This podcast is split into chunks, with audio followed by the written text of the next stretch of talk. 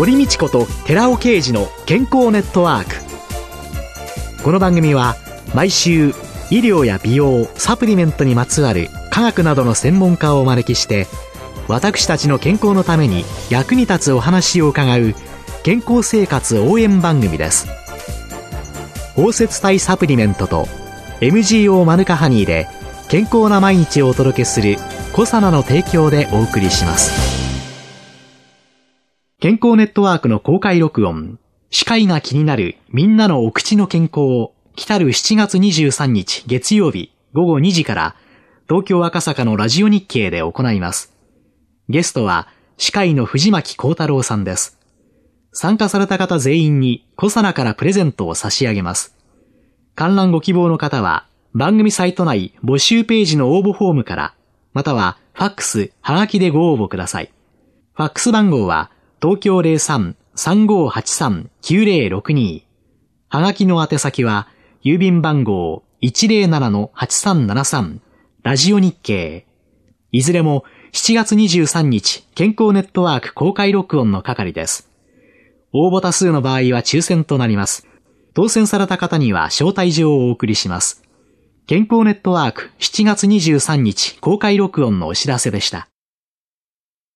こんにちは、堀道子です。今月のゲストは、ベジフルビューティーアドバイザーで野菜ソムリエ、そして管理栄養士の篠原恵里香さんです。よろしくお願いいたします。よろしくお願いいたします。今日はいろいろな野菜ソムリエ協会さんがやってらっしゃるライセンスの中で、ベジフルビューティーアドバイザーというこのビューティー、はい、食と美。これは一体どういう美しさでも内面的な美しさと外面の見た目の美しさというのがあるんですけれども、はい、ここでいう美しさはインナービューティーといって体の中から湧き上がってくる美しさのことを指しています。やはり美しさというのは体の中が健康でなければ美しさって生まれてこないというところがありますので、健康っていうのはどうやったら気づくことができるのかっていうので、バランスのいいお食事ってどんなものなのかっていうのを野菜、果物だけではなくて、トータル的な食事のバランスというところも学んでいきます。そうすると、実際に篠原さんがお考えになっている健康と美のための食のポイントっていうのを少し何個か教えていただいてよろしいですか？はい。あの、本当に一般的なんですけど、バランスっていうのが、もう一番大切だと思っています。バランス、もちろん栄養のバランス、主食を食べて、主菜を食べてっていうバランスももちろんそうですし、あとは食事のする時間のバランスというのも大切だと考えています。まあ、朝と昼が2時間ぐらいしか違わなかったり。ね、夜寝る前に食べてしまったり。っていう、その時間的なバランス。はい。はい、あと、調理方法のバランスも大切だと考えています。例えば、生野菜がいい、生野菜だけとか、加熱がいいから加熱だけではなくて、生で食べてみたり、加熱して炒めて食べてみたり、時にはふかして食べてみたり、いろんな調理方法で食べるというのも食べるバランスの一つだと考えています。調理法もいろんな調理法の方がやっぱりはい。生でたっぷり取れる栄養もあれば、加熱することでたっぷり取れる栄養もあったり、油と一緒に取ることで、また吸収率が高まってくるものもあったりしますので、私はよくわかりやすく言うために、冷たいお皿と、あったかいお皿と両方あるといいですね、というふうにお伝えしています。生が冷たい。はい。で、火を入れてあったかい。これもバランス。あともう一つバランスを考えていまして、油のバランスも大切だと考えてます。一時期ですね、油抜きダイエットとかいろいろありましたけれども。油もしっかり取らなきゃいけないものの一つでして、偏った油を取ってしまうと良くないんですね。例えばお肉の油だけを取ってしまう、動物性の油だけを取ってしまうというのが良くないので、減らすのではなくてバランスをとって、たまには植物性の油を取ってみましょうとか、魚の油も取ってみましょうという油のバランスも大切だと考えています。何かがいいって言われると、ガーってそちらに行く風潮がありますよね。はい、一時期あの、リノール酸ばやりというか。あありましたね。もう、はい、ある時、リノール酸は取りすぎると、荒木ドンさんのカスケードの中での炎症なんかが弱気されやすくなるなんていうので、はい、リノール酸が今度はパタッと消えてきてって。でも、リノール酸だって必要なわけですよね。そうですね。リノール酸も必ず食べていかないといけない油なので、それも大切ですね。何かに偏らないで。うん、はい。お肉も、はい、お魚も、油があるからってやめるんじゃなくって、これもバランス。はい。あとは彩りです。よく7色と言われていまして、赤、えー橙色、オレンジですね。黄色、緑、紫、白、黒。1回の食事で7色ってなかなか難しいと思うので、2、3日振り返ってみて、最近私は黒がないと思ったら、黒を入れてみる。私、あの、黒って言うと、海苔ぐらいしか浮かんでこなかったんですけど、何があるんですか？海藻類ですね。海苔とか、わかめとか、ひじきとか、あとは黒ごまですとか、はい。そうやって考えていくと結構あるもんですね。はい。黒豆でもいいですしええ、はい。黒ってなかなかないんですよね。で意識しないと黒って取れなかったりしますので、私はなるべく黒は意識して取り入れるようにしながら、あとはカラフルな色になるように、よく栄養素で、えービタミン E を取りましょうとか、E を取りましょうというと、覚えきれない方も結構いっぱいいらっしゃるので、そういう方にとっては色で見てもらえると分かりやすいかなと思って、色で揃えましょうというふうに、そうすると、この7つの色を大体取ると、いろんな栄養素が、取れてきます。取れてくるはい。赤の代表選手とか、はい。赤の代表選手というと、やはりトマト。橙色というと人参。黄色だとかぼちゃ。緑、いっぱいあるんですけど、ほうれん草ですとか、ブロッコリー。紫、ナス。あね。あ、ナス。ナスとか、はいはい。あの、最近若い子に紫って言うと真っ先に言っていただくのが紫キャベツっていう言葉が 出てくるんですけれども。ありますね、はい紫キャベツ。そうか、アスパラも紫なんかが出てきましたね。紫ありますあとブルーベリーとかも紫。そうやって思いながらスーパーに行くと、はい。ブロッコリー買おうじゃなくって、色を買おはいうというふうに変わっていくと、食材選びも違ってくるかもしれませんね。あとなんか色選ぶの楽しくないですか？なんかパズルみたいな感じで。そうですよね、はい今日は何色がちょっと足りないわとかって。そうですね。で、白は？白です。大根とか、カブとか、あとレタスもまあ白っぽい色が多いので、レタスなんかも。あと、野菜切った時に黒く変わってしまうようなレンコンとか、ごぼうとか、ああいったものは黒に私は分類をしています。これ知ってたらね、もう少し変わってたのかな。私、あの、保育園のですね、はい。子供のお弁当を作るときにですね、はい。お母さん、もう少し綺麗な彩りにしてあげてくださいませんか。抹茶っ茶のお弁当箱ですとか言われて、えー、そんなものに時間かけられないわよとかって思ったんですけれどもね、ちょっと反省して今からでもまだ大丈夫です。あとは、あとは、食べる順番を気をつけています。あ、食べる順番、はいい、ただく順番。はいはい。あの、咀嚼する、噛むということが、とてもあの、唾液が出てきて、はい消化を助けてくれると。あと、よく噛むことで脳に刺激がいって、脳のアンチエイジングにつながるという点と、あと、まあ、満腹感も得られる。あと、血糖値というのがありまして、それが緩やかに上昇した方がいいと言われているんですが、はいそれも野菜から食べることで叶えられるというので、野菜からまず食べ始めるということをやっています。最初は野菜から。その次はタンパク質を食べるようにしています。次がタンパク質お。肉ですとかお魚、はい。大豆製品、卵、はい。そういったタンパク質を多く含んでいるもの、次に食べまして、はい。で、最後に、えー主食という三角食べじゃないんですけれども、その順番に気をつけていただいています。これは野菜ばっかり全部食べちゃって、最初の一口という感じですかね。最初の食べきるという。よりは、最初の一口、二口、三口。これは野菜から口に入れると。はい。で、次の、まあ、4口目か5口目は、タンパク質のもの。で、10口目ぐらいですかね、ご飯という風な順番で食べるようにしています。炭水化物を後の方に持ってくることによって、血糖値を上がりにくくするっていう。はい。それが、あの、目的の一つです。一番の大きな目的です。そして噛むことによって、はい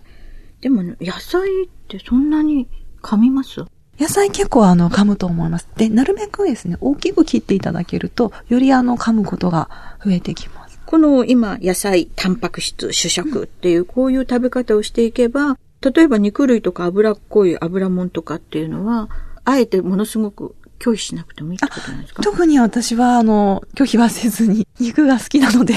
私自身。ですので、この順番に気をつけながら、お肉を食べていくというので、お肉は悪者ではないというふうに考えてます。お野菜とか煮たりとかするときですね、お魚。お砂糖をあんまり使わない方がいいとか、いろいろ言われるんですけど、調味料という、食事の美味しさを引き出すために調味料というのはある程度は使ってもいいと思います。ただ、素材の味を殺してしまうぐらいの調味料の量を使うのは、それは食材にとっても残念なことですし、やはり体にとっても残念なことになってしまうので、素材をどうやって美味しく活かすかなと考えると、おそらく自然とお砂糖の量ですとか、調味料の量というのは減ってくるのではないかというふうに思います。私、調味料が主役になっちゃってるような料理が時々あるんですけれども、脇役。ただまあ食欲がないという方にとってはね、ちょっと調味料で味を濃くして食欲を出すという方法もあると思うんですけれども、あくまでも素材をどうやって美味しく食べようかなと考えると、例えばなんですが、人参を一つ取り上げても、ええ冬に取れる人参ってものすごく甘いんですよ。凍らないように、自ら糖を出して凍らないようにさせるんですね。お野菜って寒くなると。自分が凍っちゃわない野菜ように。そうなんです。野菜って水分がもう80%ぐらい多く含まれていて、そこで寒い空気に当たると凍ってしまうので、自分が凍らないために野菜が自ら糖を出すんですね。へえ。すごく甘いんです。なんてまあ、ちゃんと科学的に生きてらっしゃること。そうなんです。そうなんですかで。その甘みを生かそうと思うと、自然とあの、お砂糖なくても甘く美味しくいただけるので、自然と冬場は、お砂糖は少し控えめでも、野菜は美味しくいただけるんで。まあ、冬の砂糖は少し控えめ。はい。人参なんかも冬の方が甘い。ほうれん草とかも甘いです、すごく。そういう野菜の特徴、他に何かありますか？なんかどんどん興味が湧いてきあ、本当ですか？例えば、玉ねぎなんかを炒めるときも、低温でじっくり炒めてあげると甘みがどんどん引き出されるんですね。ええ。まあ、60度ぐらいの低温でじっくりじっくり炒めてあげると甘みが出ますので、そうするとお砂糖の量ってちょっとでいいですよね。そういう特徴を知って料理を作ると、随分違うんでしょうね。違いますね。やっぱり知っている方が楽しいことっていっぱいあるので、いろいろアンテナを張るっていうのは、なんか自らの生活を楽しむためにも、で、それの結果、健康にもなれるので、とても素敵なことなのかなって思ったりしています。実際にその野菜、タンパク質、主食と来た後ですね、私としてはですね、デザートっていうのが 出てきちゃうんですけれども、こういう甘いものっていうのはやっぱり控えた方がいいんですかね？私は甘いもの好きなので、特に控えてないんですが、食べる時間を考えて食べるようにしてます。とってもスリムでいらっしゃいますね。本当ですか？ええものすごく食べます。いや、私、あの、食べて細い人っていうのはすごいですよね。食べないで細い人っていうのはね、そりゃね、って思いますけれどもやっ。ぱ食べると必要な栄養素が満たされるので、うん代謝がよく上がってくるわけですよね。満たされてないと、満たされるまでお腹がすくというところがありますので、やっぱりしっかりと食べていくっていうのが一つのポイントかなと思ったりもしています。相対の量もあんまりお考えにならない。私自身は考えずにたくさん食べてしまいます。ただ、それに見合った分の野菜や果物、野菜は食べるようにしています。すごく野菜とか果物っていうものにですね、重要な位置を占めてらっしゃいますね。こうお話を伺ってても。それはなぜ？まあ野菜果物に多いんですけど、ビタミン、ミネラルが多いですよね。これだけ取ってても、健康にもなかなか導かれないですし、ダイエットにも導かれないんです。ビタミン、ミネラルのいいところっていうのは、それ以外の栄養素が働けるように助けてくれるというのが、ビタミン、ミネラルの役割なので、例えばまあご飯を食べました、油を食べましたって言った時に、ビタミン、ミネラルを一緒に取ってあげると、油の役割、糖の役割、炭水化物の役割っていうのがうまく働くようになってくるんです。で、この二つの役割ってエネルギーを生み出す役割ですので、ビタミン、ミネラルがなければ生み出せずに溜まってってしまうんですね。なので、見合った分の野菜を取ってビタミン、ミネラルを補給してあげることで、取ったエネルギーをちゃんと使っていく代謝に働きかけてくれるので、野菜や果物が大切と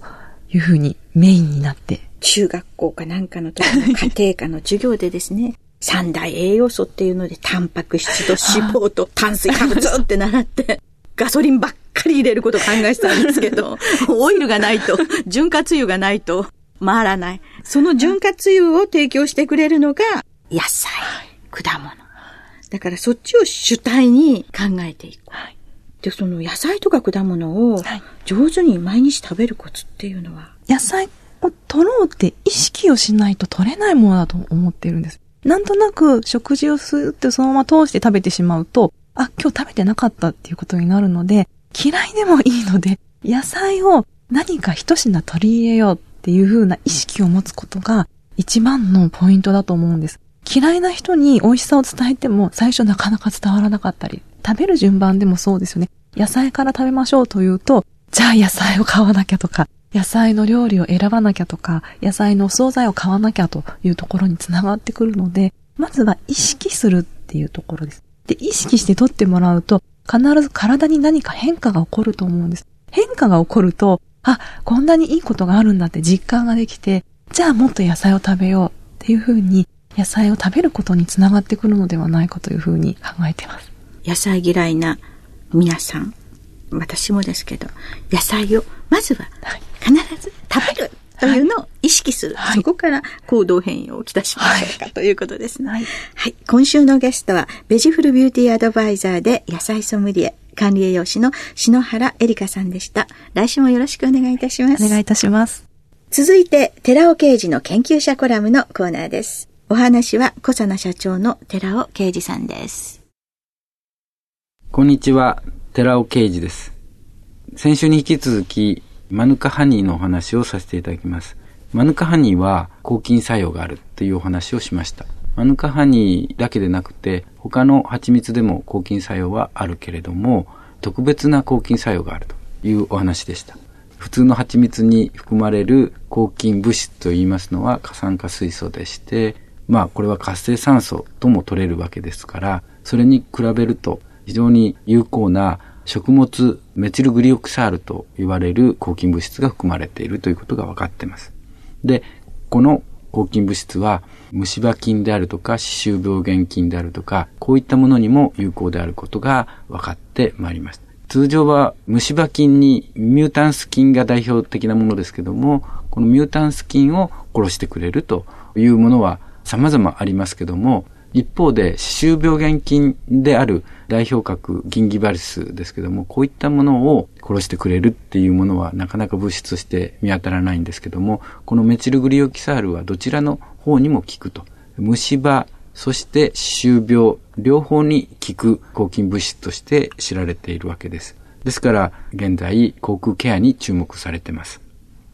一方で、ニュージーランドにはマヌカハニーとともに有名なもの、フルーツでキウイフルーツというのがあります。これはニュージーランドから日本に輸入してきておりますから、皆さんもご存知だと思います。このキウイフルーツには非常に面白い作用がありまして、実はプロティアーゼっていうものが含まれている。キウイフルーツプロティアーゼですけども、これをうまく利用した製品が世の中には出ております。口腔ケアの方で利用されているんですけども、絶対、下の苔と書きまして、絶対っていうものがありまして、この絶対は、タンパク、食べかすで汚れているわけですね。これが分解していきますと、悪臭を漂わせるということですね。それを抑えるためには、そのタンパクを分解させないといけないということで、そういうキウイフルーツに含まれるプロテアーゼを利用した製品っていうのは世の中に出ております。私どもでは、ここら辺をもう少し深く検討していきまして、虫歯菌は自分でバイオフィルムというものを生産して自分を身を守っているわけです。このバイオフィルムは糖質で出来上がっています。グルカンで出来上がっているわけです。ですから、ここに対してデキストラーゼっていう糖質を分解するような酵素が存在しさえすれば、そのバイオフィルムを破って虫歯菌をやっつけるということができるわけですね。で、それはすでに歯磨き等に応用されています。一方で、歯周病原菌の方のバイオフィルムは少し厄介です。単に糖質だけではなくて、タンパク質も一緒になってバイオフィルムができている。これは歯周病原菌をやっつけるのが相当難しくなるということになるわけですよね。で、そのタンパクと糖質の両方で作られたバイオフィルムに守られている虫歯菌。これを分解するにはプロティアーゼが必要。これをキウイフルーツのプロティアーゼをここに入れることによって、それが可能となる。つまり、どちらもニュージーランドから来たキウイフルーツ、そしてマヌカハニー。これを組み合わせることによって、効率的な虫歯菌、歯周病原菌、両方を対峙するような製品が出来上がるというわけです。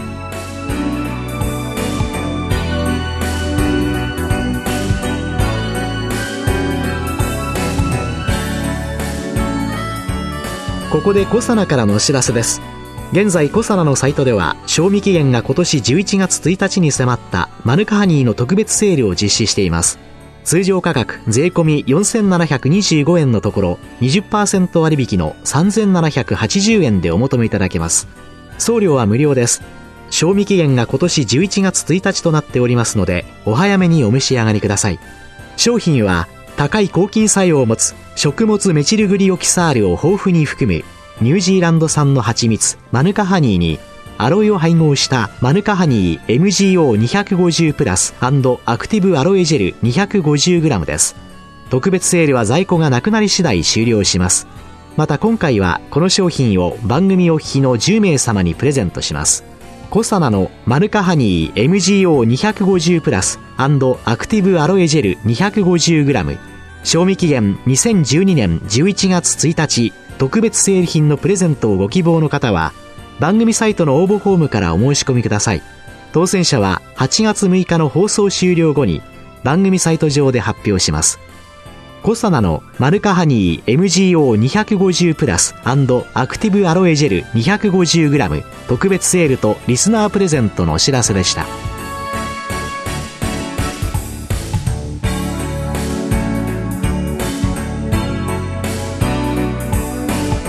堀道子と寺尾啓二の健康ネットワークこの番組は包摂体サプリメントと MGO マヌカハニーで健康な毎日をお届けするコサナの提供でお送りしました。